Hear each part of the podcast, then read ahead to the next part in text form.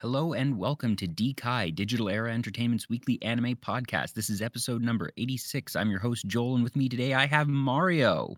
Hello. Hello, hello. Yes, we are at episode number 86. 86, just like the show that I am most behind on this season, but that's by design because I binged the first season. I kind of want to binge the second one. I mean, you can't argue with that logic. like it, for some shows, it, it honestly is better to to just do that sit down binge, especially if uh, they're the kind of show that kind of relies on cliffhangers. Yeah, so it is. I'm gonna And guess it's one of those kinds of shows. also, it just lets me sort of punt it down the road because I have a lot of shows that, that I'm watching as always, and to have sort of one that I can say, all right, I saw the first three episodes. It's still doing as good as it was last season. I'm gonna put this one a bit on the back burner, so I have it as like a between seasons thing. I'm actually gonna need to catch up on it probably in the next week or two, um, just because it has a chance to be in my top ten for the year, and I need to have a better grasp of it all. Uh, Mhm. but fortunately, for the first time in several weeks, I don't have anything this weekend. So literally tomorrow and Sunday, I'm planning on just vegging out and binging a ton of anime. I'm really looking forward to it. Nice. Sounds like Yeah, you're uh, you're gonna be well prepared. yes, yes.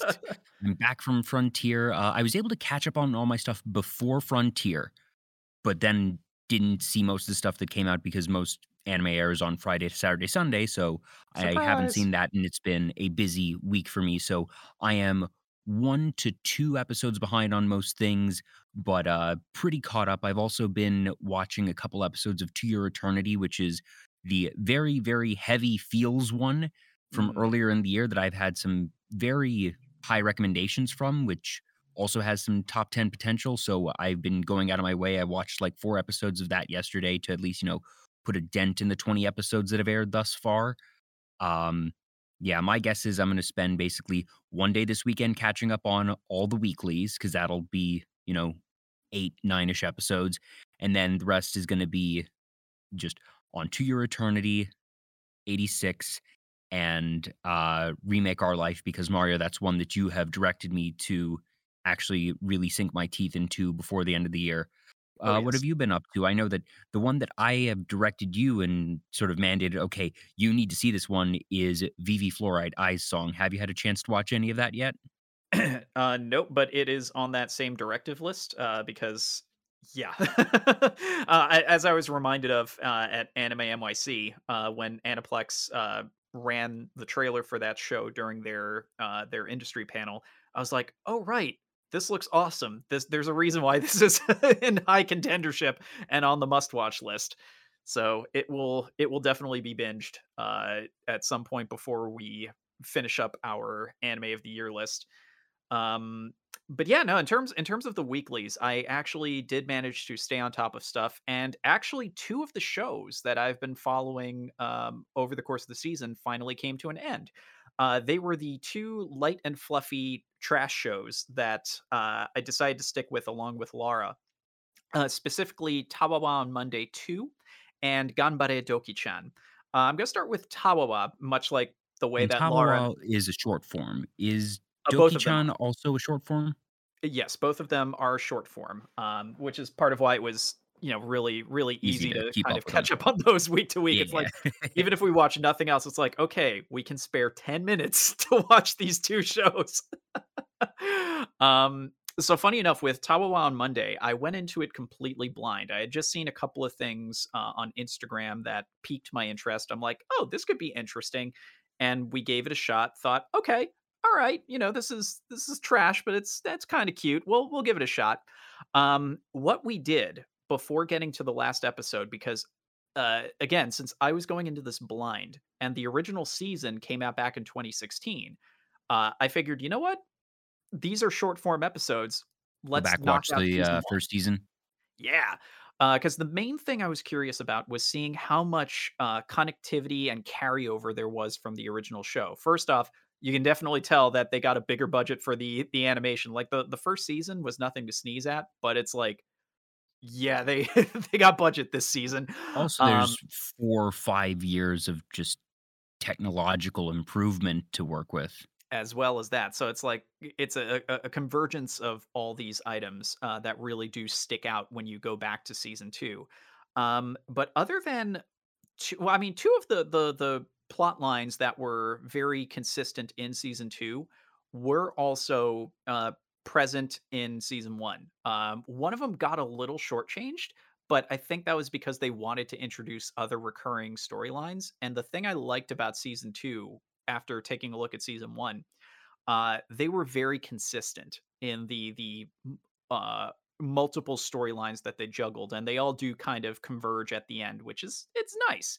Uh, they they have a moment in the the final episode where you see like all the different characters who are involved in these threads all kind of intersect at this one one particular moment in someone else's storyline uh, and it's it's very it's very satisfying. It's like they don't interact with each other directly but it's cool to see like one of these you know happenstances of life uh, playing out after you've been on this little journey for multiple weeks.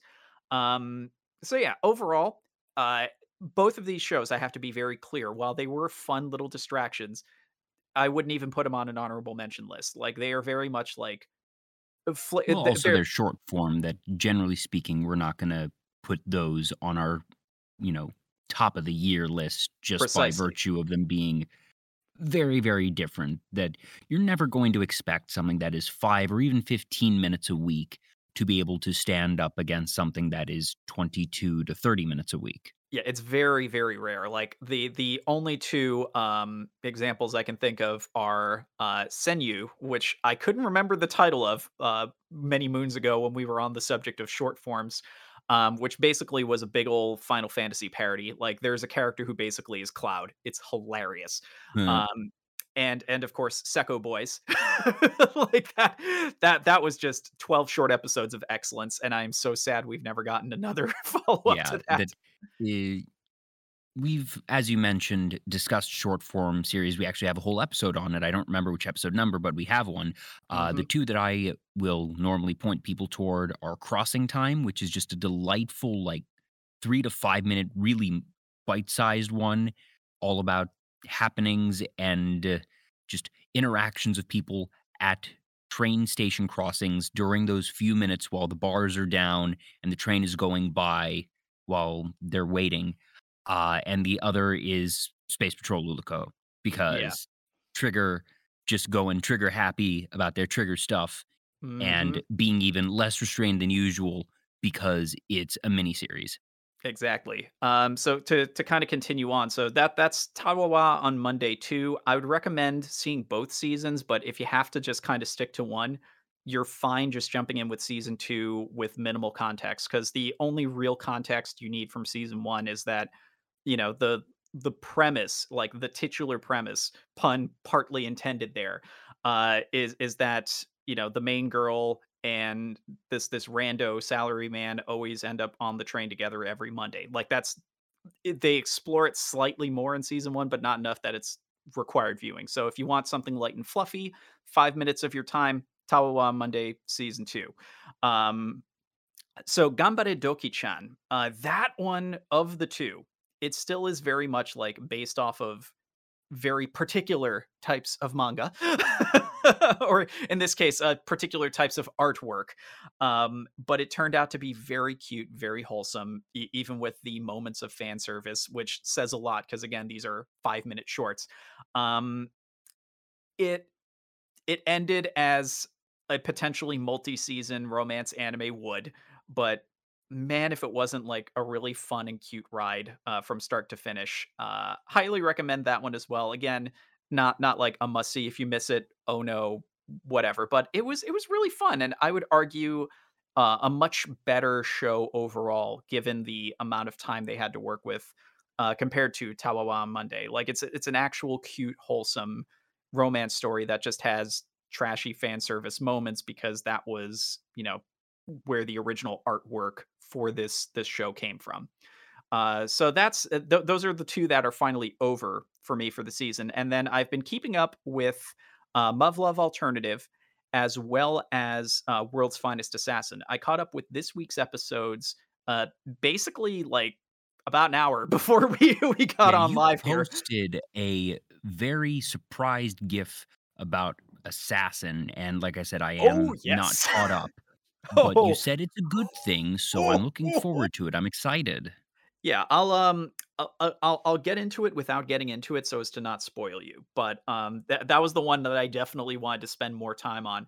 Uh let me just quickly touch on Muv-Luv though. Um so Muv-Luv they've gone into kind of a weird place. Uh there is there is a side story that they're examining right now which is is still I would say mission critical to the main plot, but it definitely feels like this is the kind of thing that they really needed either like a full side story to to like Yeah, I got on or to that point. Like I said, I'm only one Yeah. episode behind on that. Where basically, eh, we're, we're going to go into a little bit uh, spoiler Oh territory yeah, here, if you're folks. It's comfortable with it, I'm I'm fine doing that because we're I'll having right pseudo civil war stuff. yep.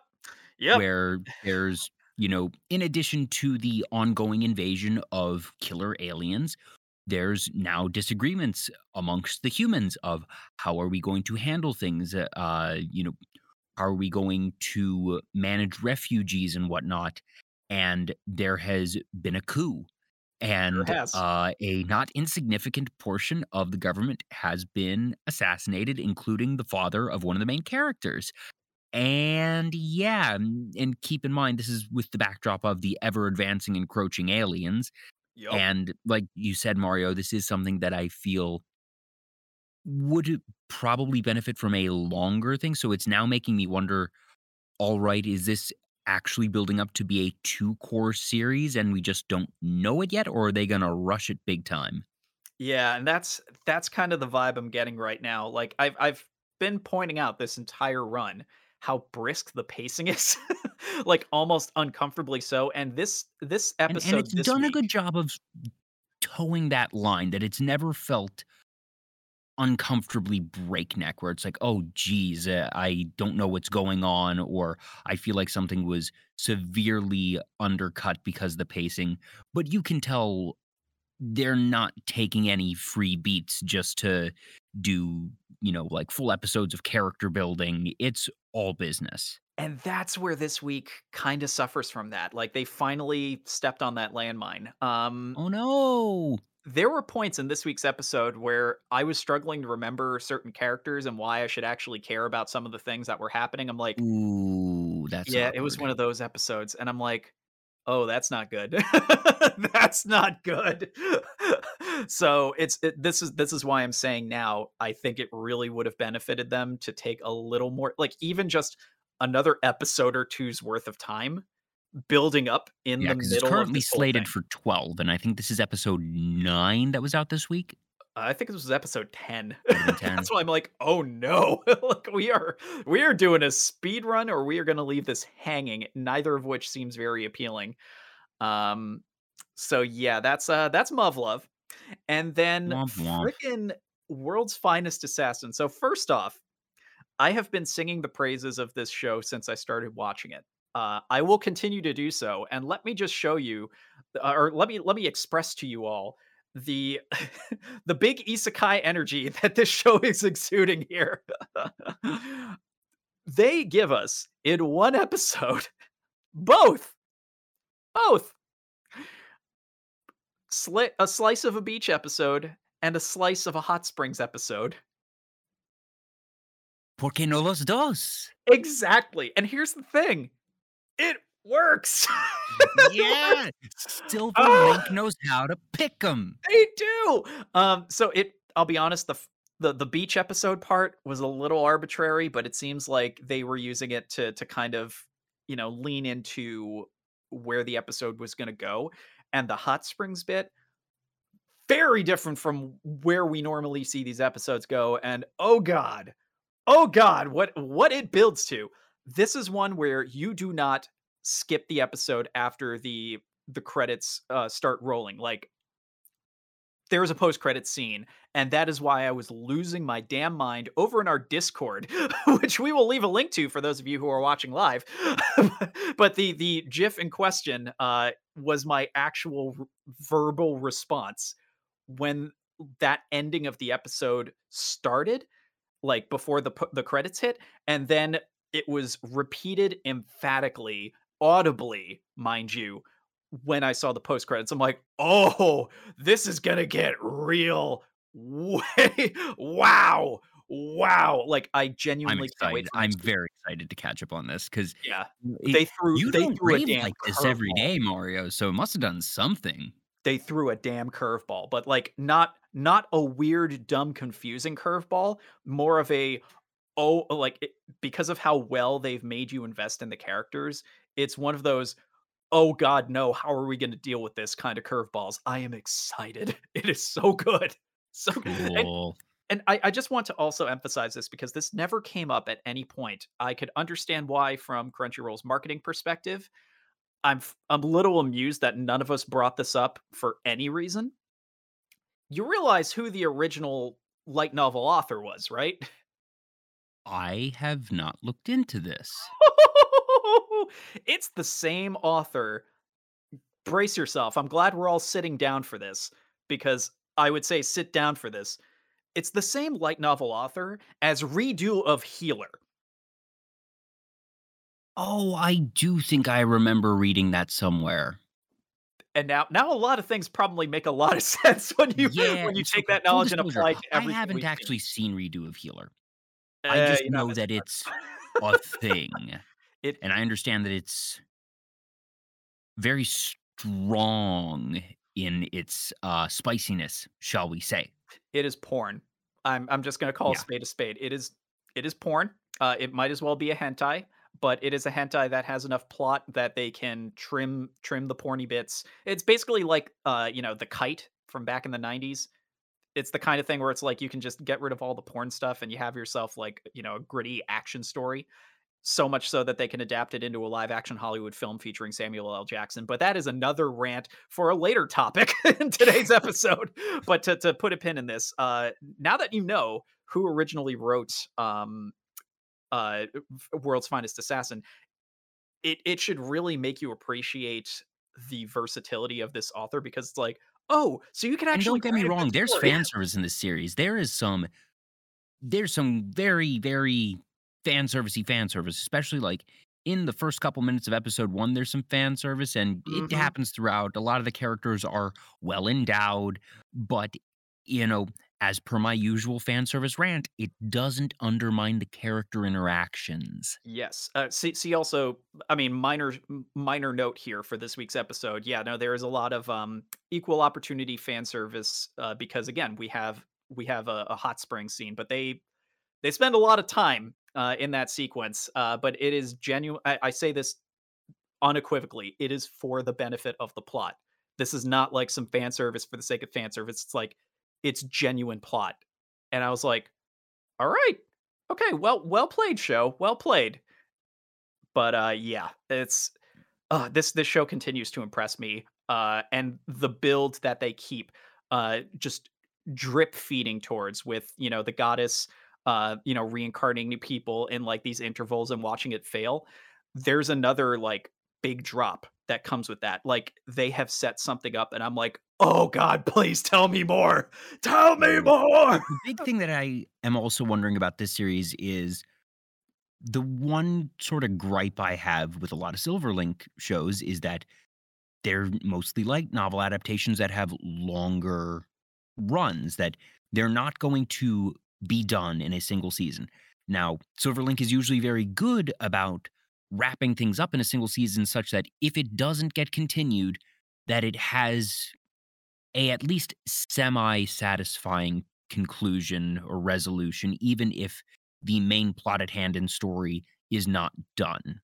That they don't just leave it totally open, like crazy mid plot line. Uh, that it's, you know, we've finished whatever major obstacle at hand and are looking forward to the future type of thing. And I'm that's what you do. confident fully confident that's where they're going with this if that's how it's going to play out like there is no way that this is not going to have even a semi-conclusive ending with where they've set things Yeah, up i'm that just like that's the thing that oh, shoot But at the same veins. time, they've also been pretty good about having ones that have been successful be continued. That um uh Demon King is going to be getting a second season. We're going to be getting a third season for Villainess. We're getting a second season for um uh why am I blanking on the thing? Realist Hero. So, at the very least, it's even if we're not going to see the end of it, they sometimes keep going. That it, when they find a hit, they're like, okay, this was good, this was profitable, this was popular. We will keep it up.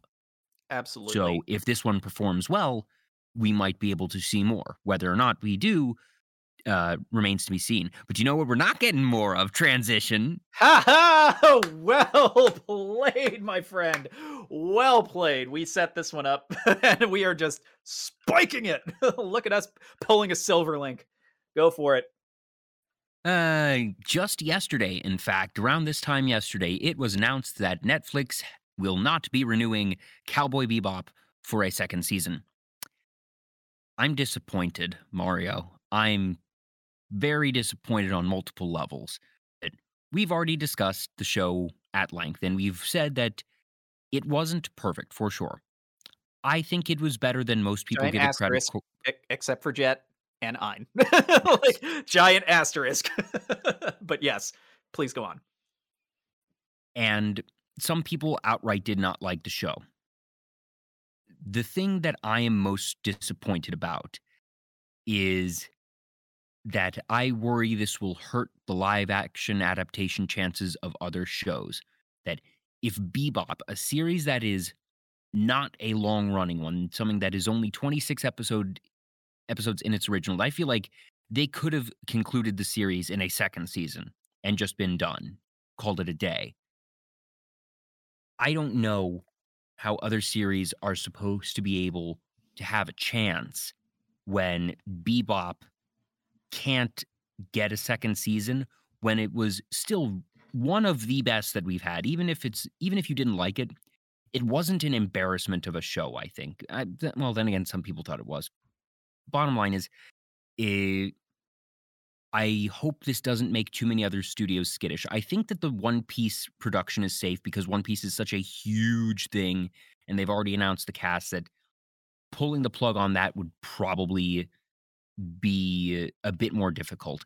But it makes you wonder for things like the Yu Yu Hakusho one, which isn't as big as it used to be, and a couple of the other ones that might be simmering in writers' rooms, if there are going to be some plugs getting pulled, even if there are ones that we as the public don't see, that are there ones that, you know, might have been sort of in the queue and they said, all right, if Bebop does well, we're going to greenlight these and now they're just not even going to have a chance to get off the ground. Well, I, I believe I said this uh, over in our Discord. Again, going to plug that for those of you who are watching live because seriously, like when the news broke, we just lit up our. Uh, I think it was the movies and TV thread that we have over in our our, our Discord because uh, yeah, this is one I of those posted really in the anime thread and then was yeah. promptly directed like already discussing in movies TV. Yeah, so like again, that we've we've had active discussions among not just the the D team, but you know part of our community as well. Um, you know the the ones that I would argue are pretty much safe, at least for the time being, would be One Piece because they are already well into production, and we know that we know that Netflix can be a little, you know, trigger happy with the cancellations. See also my rant about Glow in that same thread, like as soon as we were wrapping that whole discussion up. but uh, they at least finish a thing before they cancel. Like they'll they'll give you a season and then they'll cancel the thing, but they'll at least finish what they've started just to see if it lands. Um, so I would argue One Piece is safe. Gundam, uh, I'm a little 50-50 on that, but my understanding is they are in active production. So even if they pull the plug on future uh, Gundam projects at Netflix, at very least, the one that they are already actively working on is going to be seen to to the end because yeah. again they've they've started uh, the gambling. The gambling term here is pot committed. Yeah, yeah. And this is where going back to your concern about Yu Yu Hakusho, I said this in our thread as well.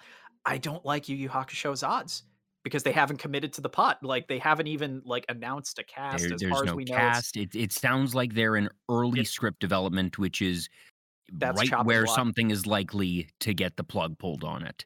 Exactly. And like, like I said, speaking speaking it, from a, a production perspective, like if I'm sitting there, you know, in the boardroom and these are my options, yeah, I'm gonna p- pull the plug on Yu Yu Hakusho because we've invested nothing in it aside from like maybe a little bit for you know the writer's fee for the scripts. If that's if that's the only loss we're taking, it's an acceptable loss. Yeah, Versus, that happens hey, we filmed day. we filmed They- half of this series already, and everyone thinks it's gonna suck. Yeah, but we spent all that money. Let's at least get some of it back. Like screw it. Yeah, exactly. So that's that's again why I'm I'm assessing it from this kind of But like I said, also it's just a thing of any number of projects that we might not be privy to that are, you know, being pitched. That if somebody comes into the Netflix offices today saying, "All right, I want to get a live adaptation of Code Geass because I got to get that mentioned," and there we go. yeah They're going to be less likely today to greenlight it than they were a week ago. Yep. Yep, yep, yep, yep, yep, yep. Um, and I, I wonder about bigger studios, but I think they're probably still going to take a chance, and here's why. Um, this this was a TV series at the end of the day. This was not a, a full tentpole feature film with a tentpole feature film budget. This Yeah. was this was basically a Sci-Fi Channel original series. I know I said this very disparagingly before, but again, You're not Um, wrong. yeah this that's basically what just went belly up so in terms of adapting for live action series yeah odds are probably not good no matter what platform you go to because they'll be like oh but bebop didn't do so well. We'll ignore the fact that there are so many other factors that go into that but we've already had that discussion. Um, but for for studio executives they're going to see that and immediately be like oh no we're not going to try that but we haven't tried a movie. And there are still major uh there are still major properties that have you know been in early early development for at least two or three years now that Yeah, we will see at some that. indeterminate point. So for Yeah. films there are there's still a chance is my point. Yeah, it's I would just a matter of how those films films do. that's what i'm worried about. Yep, because oh no if if those like if they put a full tentpole budget into into like for example uh, i'm just going to say my hero academia because that's probably one of the farthest along behind the scenes. Like if they throw like dc money because i think it's a warner brothers joint so uh, you know what let's not even say dc let's just say that they throw like godzilla money into into my hero academia and it ends up flopping hard then we're going to have a bit of We're not going to see anything coming out of at least that particular studio for five years. that's being generous because then other other studios are going to see that as uh, a, a lack of yeah, just an indicator of the market acceptance and stuff that, yeah, that other studios will be less likely, but, uh, you know, that one in particular at the very least. And we've seen it happen before. And it, it's a cycle that anime is just, it's been tougher even so than video games, which makes sense because usually the stories in anime are longer and a bit more winding than the ones you have in video games. but this is what uh, frustrates me because we've we've seen uh, so many good comic book adaptations, especially post MCU. Like let's let's just be real. Once Iron Man dropped, there was no longer any excuse for any of these kinds of adaptations to be of a shoddy quality because between that and The Dark Knight, proving that the viability of these stories for adaptation and then seeing the consistent growth especially of marvel because they actually you know took their time with it as opposed to pulling a universal with their dark universe and trying to shoehorn it all into a, a subpar reboot film of one of their legendary franchises of which we did a radio drama adaptation of one of those reboots. 1999's the mummy you're welcome. We're just shoehorning all the references in today. But um a- a- y- you Well, look the at difference that there is that the comic book movies, at least in the the new MCU era, is that they are doing looser adaptations. That they are taking the characters and some basic plot points, but that I would say seventy five percent of what we saw in Bebop was faithful to the original series, recreated in live action. Then 25% of it was retooled, but most of it was sort of shot for shot. and this is Um, this is where it gets and it gets and the really difference is that a lot of people I know wanted them to not do that. A lot of people said, I want them to take the characters in Universe of Bebop and do their own thing. And I think it's just a matter of, well, I think it, I think it's twofold. I think one, that writers need to decouple themselves away from the source material and be more open to writing those types of things. And two, and this is the part that we have no way of knowing as the general public, of you know, I, I don't mean to stereotype here, but historically speaking, Japanese companies as a whole are much more restrictive with their IP than American companies. And mangakas and uh, manga publishers and anime studios in particular are very protective of their IPs. And I wonder what their appetite is for looser adaptations a la MCU. Because my guess is that there might be a few who are open to it, but just looking at historical trends, it's likely that they are a little bit behind the times in their openness to such approaches, shall we say. And you've actually And set me up for one of the yeah, counterpoints I was going to bring up uh, because that this is why I said this is where it gets weird. You do also need to be able to. uh, I mean this this isn't something that you can really, you know, go to school for.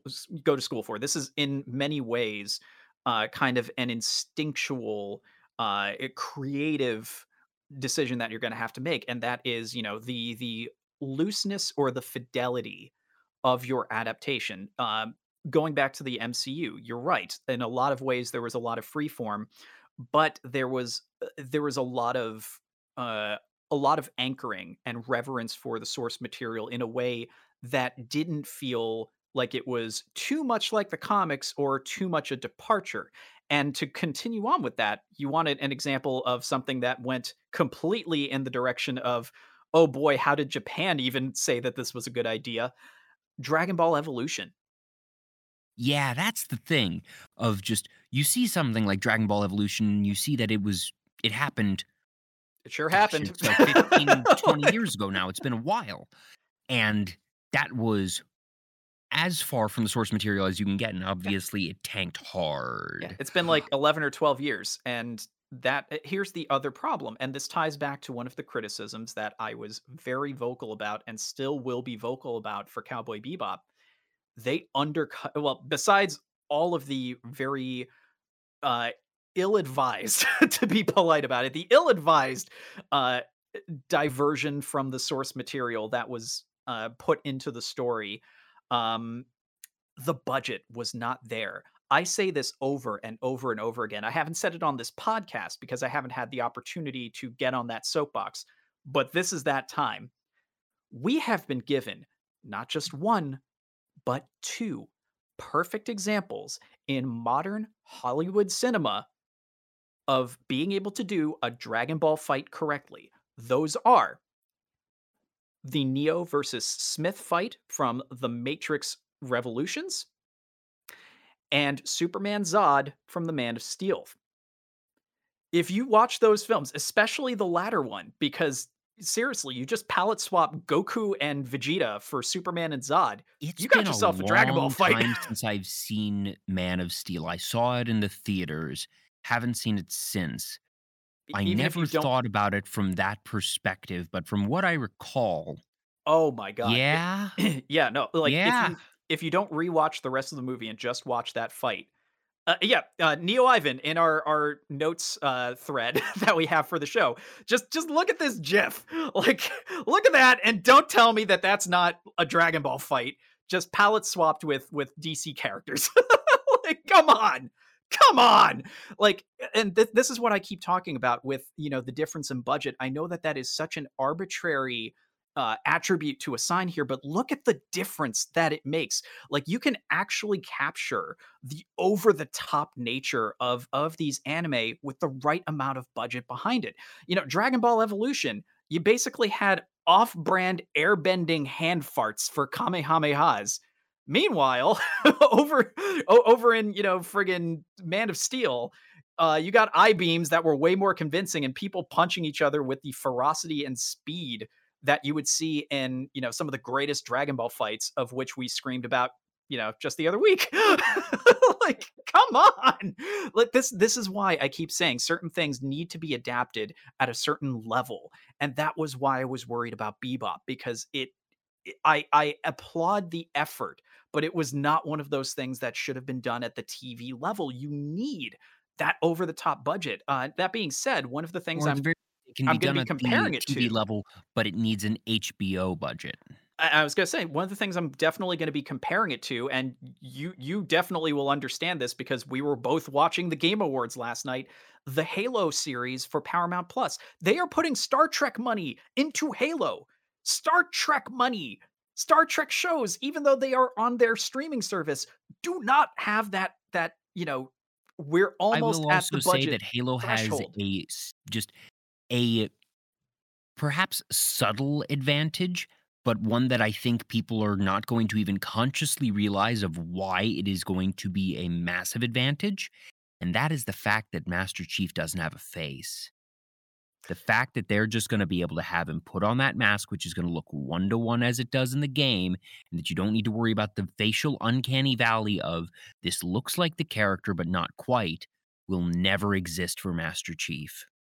And I think that's actually going to be a subtle that I think that's going to be a, a small thing that's going to make a big impact, even if people don't really register it. Eh, you're you're not wrong. Like that that definitely works in the pros column, but in terms of just the overall presentation, that's what I'm really trying to focus on here Oh because yeah, like don't get me some, don't get me wrong. That this is sort of a side note to it all. That uh, I do agree they are putting a lot of budget into it. That it looked like a Hollywood type thing, or at the very least, it you could tell that we're working with a greater budget than what Netflix had for Bebop. and that's what I'm saying. Like it, it, it it's like you said, you need to if you're going to do a TV budget, there's a certain limit that you're going to need to go over in this case. Like you have to go like you said, prestige budget. So HBO, like we're talking Game of Thrones budget. We're talking Paramount with Star Trek budget. You know, like that's that was the only way Bebop was going to work. You can't do that on sci-fi original movie budget. I'm sorry. And it was sci-fi plus plus, but, but, it was, still, still sci-fi. And that's the problem that's what I, I I- I know it's it's really splitting hairs but it's one of those things that these small differences add up to the overall experience. If they if they had at least put the extra effort there would be less for people to be disappointed in is what i'm saying and that was like if they had done a series of movies you know release like a cowboy bebop movie every you know every other year or something then they could have invested more of those resources into the into the overall presentation and they could have taken those risks and people would have been more forgiving i would i would think.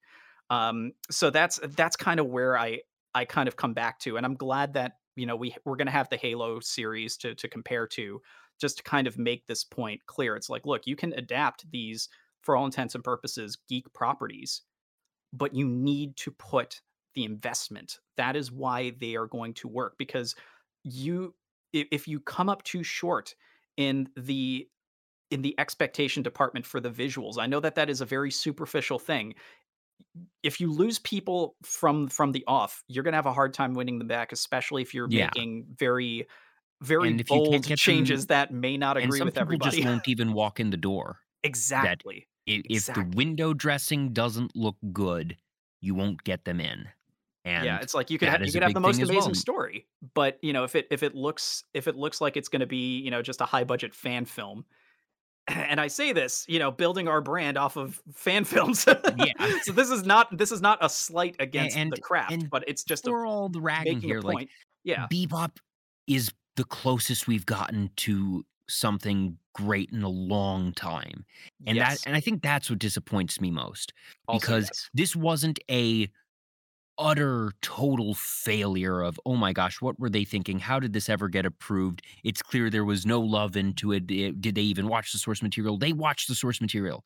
They the did. writing was good. The characters were good. The the they budget tried. might not they have been genuinely there, but there was effort and it was close. It was painfully close. It was uncanny valley levels of close for and just that not just the visuals, but also like sort of uncanny valley in terms of overall satisfaction of just Mhm. like I want to say this is great, And I can't say it's great, and that makes it feel all the worse because it is so close. Exactly. Thank you. Thank you. And thank you for hammering home Uncanny Valley because that was one of the first things that I said when I was giving my my critique of what I had been able to see of Bebop up to that point. Like Uncanny Valley is unfortunately the way to describe that presentation. That's what it ended up being. Um and God, I was about to make another point, uh, and I got totally sidetracked because I'm now I'm now just Yeah, but staring just at like, this yeah, GIF but not even sadness. uncanny level of visuals, but like uncanny valley levels of enjoyment. Of it's like it's it's so close to being oh, really, really good, and it's better remembered. Just than we have for most things already. But Um, it's not there yet. and we can say that Hollywood can do anime because of the most unlikely source. But tell me I'm wrong because everyone agreed with this when we first saw even the trailers for this Pacific Rim. Yeah, Put that yeah. kind of a put that kind of a budget and that kind of a team on an anime property. They just gave us like the, one of the greatest, you know, uh, giant robot films that is not Yeah, actually you based off an or do you anime. wanna do you wanna do something crazy, quirky with, you know, a romantic subplot, but also lots of weird, crazy pop-up comic book type visuals and still have it be one of the best films, uh, like, you're ever gonna see and a love letter? I direct you to Scott Pilgrim. Yeah, yeah. So like we we live in a world where we have Pacific Rim and Scott Pilgrim. So the bar the bar is set. Like it is possible to clear that bar. But again, look at what I've been hammering home for why I think something like Bebop fell short and why I think any attempt to do certain types of anime adaptation will fall short perpetually if these resources are not sank in. Like those both had budget yes, they both got killed at the box office, but that's because terrible marketing and in some cases But they went cases, you on to become cult classics. that but that's that's where where I'm gonna say, like, in the end, they won because who the hell cares about like Grown Ups 2? yes, it kicked Scott Pilgrim's ass at the box office, but does anyone talk about Grown Ups 2 in in 2021? Hell no. Did they do a special uh, you know, 10th anniversary uh, re-release in 4K, you know, like totally gussed up with some bonus music for Grown Ups 2 or Eat Pray Love? Absolutely not. like no. I appreciate that you recall the exact films that were in the box office that weekend because you're right. Oh, I'll Those were the never ones forget. there. I'll never forget. I mean, for crying out loud, like we made jokes about that in the Scott Pilgrim's uh, exhibition that we did at New York Comic Con 2010. like, they they are immortalized with all the vitriol you would expect because it is uh it is infuriating that those movies were the reason why studios foolishly thought, "Oh no, this can't make us money." Because people you know you, you you you're going off of what the general public got and you didn't market this in a way to hook the general public like this was a slam dunk hey kids do you like giant robots and godzilla movies well boy do we have something for you hey kids do you like punching and really really good rock music and a bunch of famous people you really like? Well watch them play really good rock music and punch each other in the face. Also it looks like a comic book come to life. Isn't that great? By the way, the guy who directed this is the guy who did Shaun of the Dead. You love that Shaun of the Dead and that Simon Pegg, don't you? Like, Also, goodness knows that cast has aged well because we've got ooh, uh, Captain Marvel in yeah, here, and um, Captain America? Captain Captain Marvel, America. Captain Atom slash one of the best Supermen who got a second run at Superman because thank God there is justice in this world because of the Arrowverse. that like, makes me so happy that at the very least, you can tell that like the cast of Scott Pilgrim didn't get punished for their participation. That no, you know, far from it. some of them you don't see around as much, but like the guy that played Gideon was in Saving Mr. Banks, Yeah, that no, Disney J- movie that was about um uh the Mary Poppins writer. He was in that movie. So yeah, he's still around. Obviously, Jason um Schwartzman, to be fair, like he was a, a very well uh well appreciated character actor even at the time, and he he still gets work. Like yeah, there's a reason he was an old reliable that they brought in for that role. Uh, I'm sorry, go on. yeah, but basically that, you know, this wasn't uh Super Mario Brothers level of bad where it destroyed careers that uh at the very least people were able to, you know, parlay them into more work and be really seen because yeah, great cast. If you all, it, And- it's really weird to think of how long Scott Pilgrim has gone on. I don't want this to become a Scott Pilgrim podcast, but go watch Scott Pilgrim. People, it's really freaking good. And then when you're done with that, watch Pacific Rim. like, just just do it. Don't watch the Pacific Rim anime. I've already said on this show it is not great. I don't know how you could bungle an anime based off of live action anime, but they somehow managed to do it. Surprising nobody. It was also a Netflix joint, and I feel bad because I have friends who work at Netflix. They are lovely people. I know that they they do put a lot of heart into Well, a lot they're not the creative team. They're not the creative team on these projects. They and that's that things. that's why i'm okay just totally dragging netflix for this episode because i'm just like I'm, I'm sorry i've got real passionate takes on this and as as a content creator who wants to work with these bigger studios and properties this is this is like a genuine point of of passion for me so Yeah. um yeah go But go watch scott pilgrim starting and, and pacific rim but moving along yes Yeah, we are starting to run low on time, so I want to talk about a couple things, and that's cons. Cons are back, baby. That obviously Woo! we already did the uh, New York, or sorry, the Anime NYC uh, wrap up.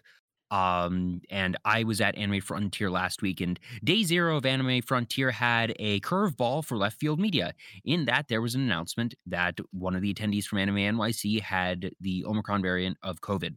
Which we we did touch on uh, last week. So we'll uh we'll casually gloss over that because we spent enough well, time on that for a podcast. I- I'll give in my two cents and then move on. And basically, it's that for a 50,000 person event, the fact that one person had it and seems to have given it to a small number of their close friends, but that the head of the New York City tracing department has said there is not evidence of widespread uh, of widespread from Anime NYC, and that the day that it was announced was two weeks after the con. We are now three weeks after, and we have not seen people posting. If it was going to happen, it would have happened by now. Literally, that that's how it works. And the fact that we had one report and the small number of close people that they were traveling with, that is not surprising. But the fact that we're not seeing, all right, you know, there was a, a mass outbreak here, that left field media pulled the short straw. They got unlucky of, you know, statistically someone was going to turn up with it and they it sucks that they got nailed and they got they had to deal with that press cycle. But it could have been so much worse that people were, you know, showing of all right, yeah, people were wearing masks. They had the vaccine checks and obviously a couple people are going to bring down their masks. You can't have eyes on 50,000 attendees. It's not possible. But that in relativity the event was able to go without an outbreak. The the precautions worked. We're a week out now from Anime Frontier. Knock on wood. I was there the whole time. People were very cooperative with masks. A couple people I had to remind to bring them up, but uh, there was nobody confrontational that made it inside at the very least. I heard that there was one or two cases of people being bozos at the door, but even then, not a significant portion, which is good. And it was never going to be a flip the switch cons are back and we- we're going at full speed ahead. This was always going to be a slow and steady thing, but we're now seeing that with the combination of masks and vaccines and other precautions that we are being able to start this up again. We can go to cons again that obviously keep up the precautions and things can change. Listen to scientists uh, that if something changes, we might need to backtrack. But for now, we're able to continue inching forward, and it's very exciting. Oh, Mario, are you there?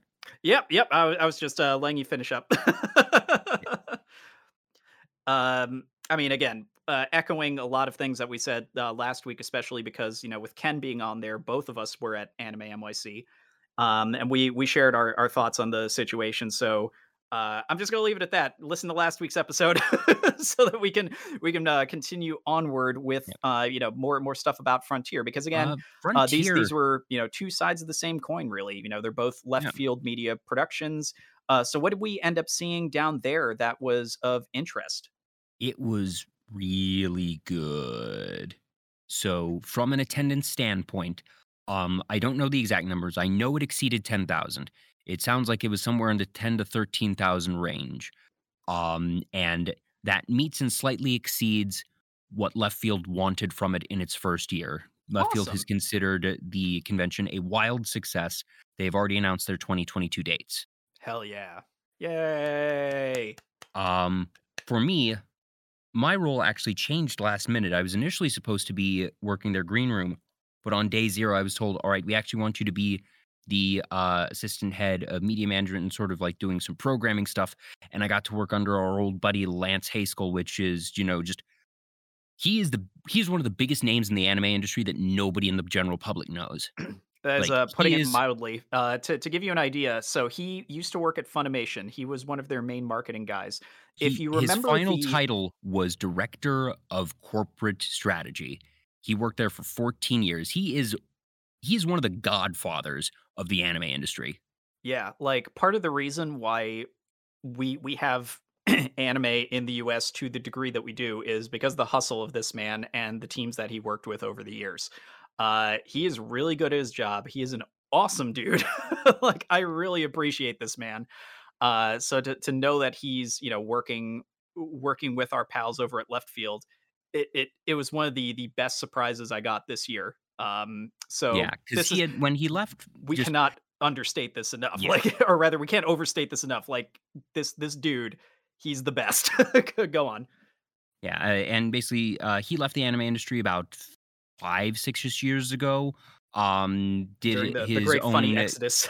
yeah, that he did a, a family business thing for a couple years, but obviously has decided that he wants to come back, and uh, he is now working full time with Left Field. uh, Um, and it's great to see him back in the game, and uh, you know, just getting to interact with him again was so great. And he's going to be a huge resource for them, huge resource for just the convention scene as a whole, because like Mario said, really good guy, insanely knowledgeable, and uh yeah, can't say enough about him. So it was an absolute delight getting to work under him. I was running around doing sound checks a lot of panels. I did question screenings at some. So um there was a Amelie panel. There was one for Eric Roth, the son of Arnie Roth, who uh, is the conductor of the Distant World Symphony that they had the New World Symphony, which is chamber orchestra music for Final Fantasy, a concert at Frontier. And uh, so for those, I did uh, question screening, you know, just making sure no one's going to ask anything stupid.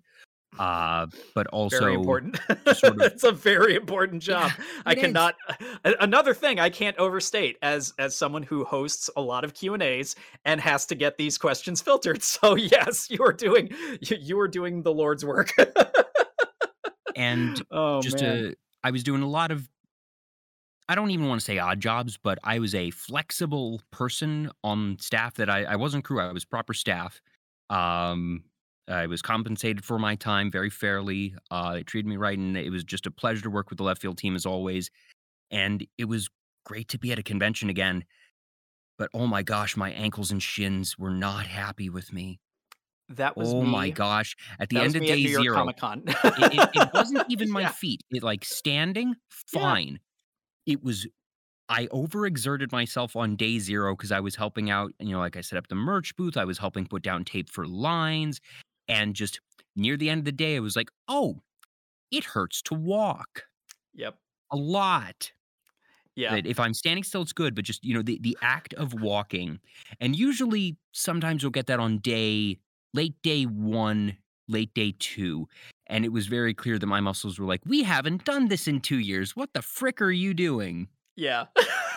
no, seriously, like that was me uh during New York Comic Con. Uh that was me again at Anime NYC. I was just like, no, I thought I, I was starting to recondition these. Oh right. It's been like two years. Oops. Yeah, it- womp just- womp. Eh, and I continued to push them on days one, two, and three of the con. And fortunately, it was the type of thing that I would wake up and it would be like difficult to stand. Yeah. Like I, I would have to steady myself, and the first couple steps that day would be like creaking painful. But by midday, it would be fine again. I'd be good to go, and then the pain would set in again later in the evening, and it was super apparent on Sunday that my ankles and shins were not in a good place, and I was like, I'm just going to keep powering through it. And goodness knows, Monday, I when I just I stood up out of bed to walk the 15 feet to my desk and stayed off my feet for everything else except for that and walking to the refrigerator to get my meals and just my my shins are just about back to normal now on Friday. yeah. Yeah. Um what? Whoo, baby. Uh, casual I- reminder to y'all: uh, before you go to your next con, get in your squats. like do do do some laps around the apartment or house or wherever you live, whatever your Yeah. domicile is. Just just get your laps in. like you'll thank us later. Yeah. Uh, but overall, just the fact that, that that's the thing that sticks out in my mind is the worst part of the weekend means it was a pretty good weekend that Oh, absolutely. reschedule one panel because there was an issue getting a screener, whatever. It wasn't even a high level one. Um, I helped set up the, I helped do the sound check and everything actually for the Aniplex panel and everything. Uh, so that was fun. Got to see our buddy Anthony, say hi to him. Yes. Yes. Uh, and all the big events for the weekend went off without a hitch. Uh, the AMV contest hit capacity. There was the premiere of the new Demon Slayer episode, which hit capacity. There was a lot of really good stuff. Eh, Um, I didn't get to see the cosplay masquerade, but it sounds like it was uh, phenomenal as well. So just very happy to see things come together because goodness knows those folks have been planning that show effectively for two years. Uh, I would say longer at this Yeah, point 'cause because if you're pla- if you're talking about like the 2019 sometime. It was announced late 2019. Yeah. So, like, if we're talking about the preliminary steps that led to that show, oh my god, even longer, no questions asked. Um. So yeah, they've that that was a very long time coming, and it's it's great to hear that it went off really smoothly. So hooray! Very very happy for our pals over at Left Field Media. We we love you guys. We appreciate everything that you do. Please please keep being awesome now and forever. Yes, indeed. Uh, and last bit of news I have is that uh, GoGo Curry Plano announced today that they'll be opening in January. So this is being pushed back from like July, but whatever. We're at least they posted saying, you know, we're still making the dang thing. We're we're that uh, they haven't pulled the plug on the restaurant at least. Yep. Yeah. good good good uh curry being thrown into our note passing chat. and seriously, I'm really looking forward to it because it's a mile and a half from my apartment. It's going to be Oh, so dangerous for me. oh, oh yeah, that's that's basically like just down the block essentially for you. that's that's great. That is great. So uh yeah, we'll be we'll be hearing a, a lot of stories about what what Joel has been eating on Fridays when we get together. hashtag not sponsored hashtag please sponsor us but actually like is this one of our more realistic sponsors i don't know Ironically, no. Anyway, we're, we're not going to dwell on that. Womp. So, anywho yeah, it, we are coming up to the end of the hour, and we do appreciate everybody uh, who stuck it out, uh, waiting for us to to get on on the road for today. And we will be having our weekly happy hour shortly after this. Uh, so, Joel, I guess let's do the thing. Let's wrap this bad boy up so we can get to the murder time. yeah Gosh, hey and they announced 3d murder time last night at the game awards Oh, get those Oculuses, y'all. Oh, We're going ham in VR. so thank you for tuning in to dekai this has been episode number 86 i'm joel he's mario Digital Air Entertainment has wonderful nerdy content going most nights of the week. We have happy hour after this. You can join our Discord. You can join, uh, you can uh, follow us on Facebook, follow us on Twitch, Twitter, TikTok, Instagram, you name it. Uh, we are going to next week be doing, oh gosh, Mario. I spent four and a half hours last night creating an abomination Is it because is it, next is it ju- Saturday is it just 4 as p.m. awful Eastern time. expecting? Oh, glorious. we're going to be doing Pokemon Live radio drama, but fed through a bad translator. And oh my gosh, oh, w- it's I- I- exactly what you'd expect. we always outdo ourselves at the holidays here. we go we go Like- hard at the end of the year here, digitally you- or entertainment. So, first time we did this show for the very first radio drama, we played the actual cast recording for the songs because singing over Discord's a bad idea. And also, that was before. Well, actually, no, that was in the early days of the DMCA takedown. So I yeah, think and we, basically managed to gambled saying, "All right, we didn't. This thing is so far out there that we don't think that they're actually going to have this on the bot that's scanning for the music rights." And we were correct; it didn't get muted. Thank Um, God. I would have been so mad. um, I think it got uh, content flagged on YouTube, so it's not monetized, but it didn't get struck. Yes, and I, I still find it hilarious that it got flagged on YouTube and not Twitch somehow, despite Twitch having the clearly more sensitive uh, Yeah. DMCA flags. but Yeah. go on. Um, but we played the songs. We're not doing that this time, but we're not singing either because no matter how stupid we're going to be, singing on Discord is too stupid even for us. But what we're doing, I have fed the song lyrics also through the bad translator. And they are going to be dramatic readings, baby. I'm telling the cast, treat them like Shakespearean frickin' soliloquies. And uh it's gonna be a time. it's It's gonna be an effing masterpiece. like it, oh, Mario, boy. I sent out the cast survey today, which has the script. You can look at this thing. So Cam pointed me to there's a special website that is designed to output bad English translations. That it's it, it has its own proprietarily written thing, and it was made a couple years ago. Basically, the person was like, "I want to be able to have a tool that does this." And I think that most translators are going to be improved to the point that in a couple of years they won't be able to output bad stuff anymore. So here's something that you'll perpetually be able to go to to get bad output if you want it for some reason. That's dedication right there. And and the other good thing about this was there was no character limit that there's like a 5000 character limit on uh google translate and then i would have to do multiple filters so it was nice having this one thing uh but anywho it's gonna be a time folks tune in for that as well uh mario has stuff on most mondays and if it's not him on mondays i'm here with the- dream daddy crew doing crazy things where you're gonna be doing i think later alligator once more that is uh, correct. this Monday. Uh, as always, there's Decode on Thursday, along with my and RJ's usual segment. Uh, be sure to check out our sponsor, Image Anime, at imageanime.com. You can use the code DEESCOUNT20, that is D E E S C O U N T 20 for 20% off all in stock items between now and the end of the year. So that's only a couple weeks left. We're going to need to actually talk with them and see if we can figure out anything for 2022. But, anyways, uh, you can get our merch at digitaleraentertainment.streamelements.com and uh, pick up all the wonderful mugs, shirts, hoodies, uh, what have you over there. I think that hits all the things. Is there anything I'm forgetting, Mario? Uh, nope, that is uh, pretty much it. So we will be wrapping it up and uh, seeing you all for some happy hour. So let's bring it on home, Joel. Yes, indeed. Uh, as always, stay safe, stay sane, get your Fauci ouchie, get your flu shot, and we will see you next time on Digital Era Twitch. Thank you